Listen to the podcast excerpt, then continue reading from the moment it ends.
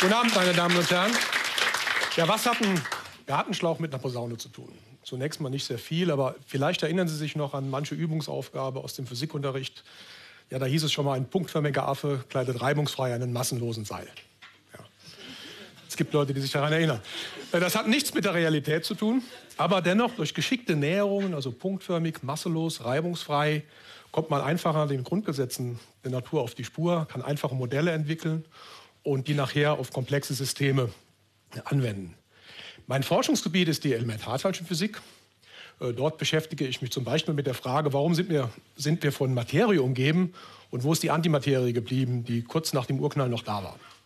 Sie sehen also, auch da beschäftige ich mich mit den Grundfragen, den Grundgesetzen der Physik, äh, die zunächst, ähnlich wie die Tonerzeugung auf dem Gartenschlauch, wenig mit ihrem alltäglichen Leben zu tun haben. Ja, physikalisch betrachtet ist so ein Gartenschlauch eigentlich ein zylindrisches Rohr. Äh, da breiten sich äh, Schallwellen drin aus. Und man kann halt mit einem ziemlich einfachen Modell das Tonspektrum erklären. Bei einer Schallwelle bewegen sich die Luftmoleküle periodisch hin und her. Das nennt man dann äh, eine Longitudinalwelle, weil sich die Luftmoleküle in Ausbreitungsrichtung der Welle bewegen. Eine Welle allgemein kann man sich vielleicht besser an einem Seil vorstellen. Also denken Sie mal, das wäre jetzt ein Seil. Ähm, da bewegt sich das Seil senkrecht zur Ausbreitungsrichtung der Welle. Man spricht dann von der Transversalwelle. Wenn ich also so ein Seil auslenke, dann läuft entlang des Seils eine Welle. Äh, interessant wird es am anderen Ende. Da läuft die Welle zurück und es treffen dann zwei entgegengesetzt laufende Wellen aufeinander. Und unter gewissen Bedingungen entsteht eine sogenannte stehende Welle. Stehende Welle bedeutet, dass es Punkte gibt, wo sich das Seil gar nicht auslenkt, also praktisch in Ruhe bleibt. Und es gibt Stellen, wo ich eine maximale Auslenkung habe. Übertragen auf ähm, eine Schallwelle heißt das, es gibt Stellen, an denen der Druck sich nicht ändert, also konstant bleibt. Das ist dann ein Druckknoten. Und es gibt Stellen, wo der Druck sich maximal ändert. Das ist ein sogenannter Druckbauch. Für das weitere Verständnis sind jetzt noch zwei Grundbegriffe wichtig. Das ist einerseits die Wellenlänge und andererseits die Frequenz. Die Wellenlänge gibt bei Schallwellen zum Beispiel an der Abstand zweier Druckmaxima oder zweier Druckminima.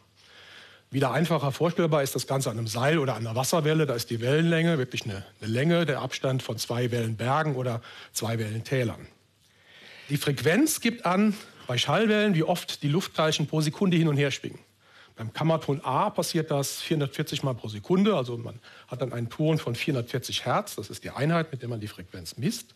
Also wenn Sie eine Stimmgabel anschlagen, dann bewegen sich deren Enden, deren Enden 440 Mal pro Sekunde hin und her, übertragen diese Schwingungen auf die Luftmoleküle und das ist dann, was Sie als Ton wahrnehmen. Jetzt gibt es noch einen wichtigen Zusammenhang zwischen Frequenz und Wellenlänge. Deren Produkt gibt die Schallgeschwindigkeit, also immer einen konstanten Wert. Das heißt, große Wellenlänge heißt kleine Frequenz und umgekehrt. Wenn Sie sich ein Musikinstrument äh, anschauen, wie diese Posaune leuchtet das auch ein. Also bei Musikinstrumenten ist die Wellenlänge im Wesentlichen durch die Länge des Instruments bestimmt. Das heißt, bei großen Instrumenten, wie zum Beispiel in der Posaune, haben Sie eine große Wellenlänge und einen tiefen Ton, eine kleine Frequenz. Bei der Trompete ist es genau umgekehrt, kurze Wellenlänge, also kleiner Wert und eine hohe Frequenz. Wie kann man jetzt auf so einem Gartenschlauch einen Ton erzeugen? Ja, eigentlich geht das gar nicht. Es sind die die schwingenden Lippen des Bläsers, die den Ton erzeugen. Der Gartenschlauch, der kann diese lediglich bei gewissen Bedingungen verstärken. In der Physik wird so ein System als Resonator bezeichnet. Und diese Resonanzen entstehen genau dann, wenn ich in dem Gartenschlauch eine stehende Welle erzeugen kann. Das heißt, Knoten und Bäuche an bestimmten Stellen existieren. Wenn Sie den Gartenschlauch jetzt betrachten als Musikinstrument, findet man folgende Verhältnisse vor. An dem einen Ende sind die Lippen des Bläsers und die schwingen mit einer bestimmten Frequenz und erzeugen da eine maximale Druckänderung. Das heißt, da entsteht ein Druckbauch. Am anderen Ende herrscht der Luftdruck. Das andere Ende ist offen. Damit wird praktisch erzwungen, dass der Luftdruck konstant bleiben muss. Das heißt, ich habe hier einen Druckknoten. Das heißt, wenn ich das, den Gartenschlauch als Musikinstrument betreibe, entsteht dann eine stehende Welle mit einem Druckbauch, also maximaler Druckschwankung hier und einem Druckknoten hier. Ja, für eine gegebene Länge und nur auf die Länge kommt es an, also der Durchmesser ist egal, das Material ist egal, wie fest ich der Heimblase ist egal. Für eine bestimmte Länge kann die Bedingung, dass ein Druckbauch hier entsteht und ein Druckknoten hier, nur für bestimmte Wellenlängen gelten. Wir haben eben gelernt, es gibt einen Zusammenhang zwischen Wellenlänge und Frequenz. Das heißt, auch nur für ganz bestimmte Frequenzen kann ich Töne hier drin erzeugen. Also wenn Sie versuchen, mit einer anderen Frequenz da reinzublasen, kommt kein Ton raus. Ja, jetzt habe ich die Länge dieses Schlauches so bemessen, dass der tiefste Ton, den ich hier erzeugen kann, bei etwa 100 Hertz liegt. Und man kann dann zeigen, dass die Bedingung Bauch an einem Ende durch die Lippen des Bläsers und Knoten am anderen Ende auch für die dreifache und die fünffache Frequenz, das heißt für 300 und für 500 Hertz gilt. Ja, das heißt also eigentlich müsste ich auf diesem Gartenschlauch Töne erzeugen können, die bei 100, 300 und 500 Hertz liegen. Probieren Sie es mal zu Hause aus. Also ich garantiere Ihnen, wenn Sie überhaupt einen Ton rausbekommen, dann liegt er bei diesen Frequenzen, die immer an Faktor 3 und 5 auseinander liegen. Ich möchte das gerne mal demonstrieren. Äh, da ich nicht davon ausgehe, dass Sie hier ein absolutes Gehör haben und sofort mir auf den Kopf zusagen können, ja, das waren 100 Hertz, habe ich hier ein kleines Messgerät mitgebracht, das Ihnen die Frequenz anzeigt. Und ich versuche jetzt mal den tiefsten Ton zu spielen.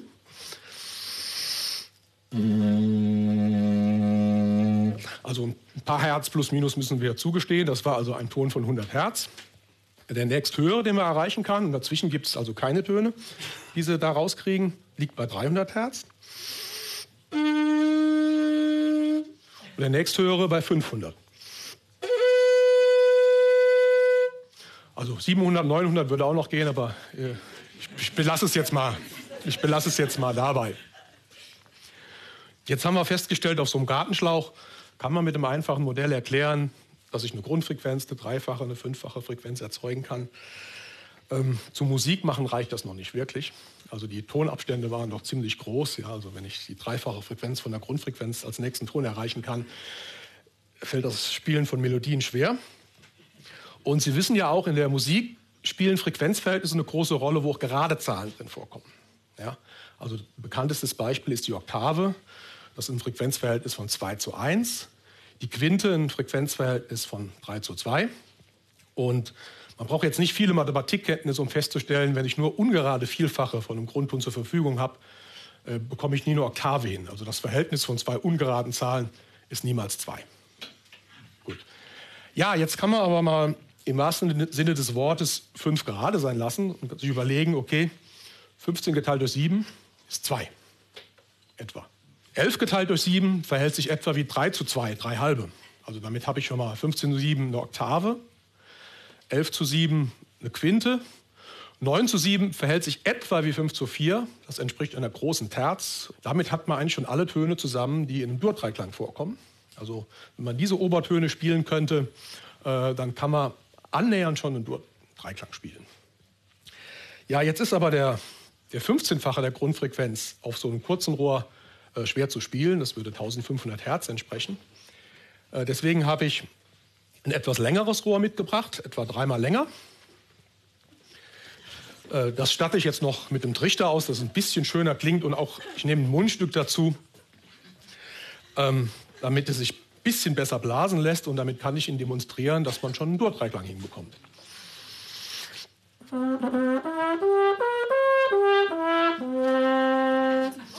Ja.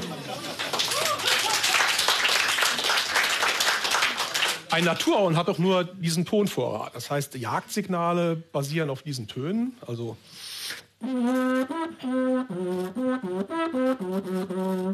ich weiß nicht, ob hier Jäger im Publikum sind, aber das war der Anfang des Signals Sautot. Ja, der nächste Schritt zu einer Posaune ist jetzt eigentlich offensichtlich, um jetzt die Tonzwischenräume abzudecken, muss ich einfach meinen Resonator, meine Rohrlänge entsprechend verlängern oder verkürzen, um eine andere Naturtonreihe hinzubekommen. Und damit kann ich praktisch chromatisch Tonleitern spielen. Äh, bei einer Posaune geschieht das natürlich einfach über, über die Veränderung dieses Zuges, den man länger oder kürzer machen kann. Bei Ventilinstrumenten wie der Trompete geschieht das über das Drücken der Ventile. Durch ein Drücken des Ventils wird die Luft über äh, entsprechenden Weg umgeleitet, sodass ich eine andere Naturtonreihe hinbekomme. Ja, ich möchte noch mal gerne jetzt auf mein Forschungsgebiet der Elementarteilchen Physik zurückkommen. Ich weiß nicht, ob Sie wissen, der Schwenk ist gar nicht so schwierig. Ich weiß nicht, ob Sie wissen, wie ein Teilchenbeschleuniger aussieht. Aber wenn ich Ihnen das erklären sollte, würde sich dieses Horn also wunderbar als Beispiel eignen.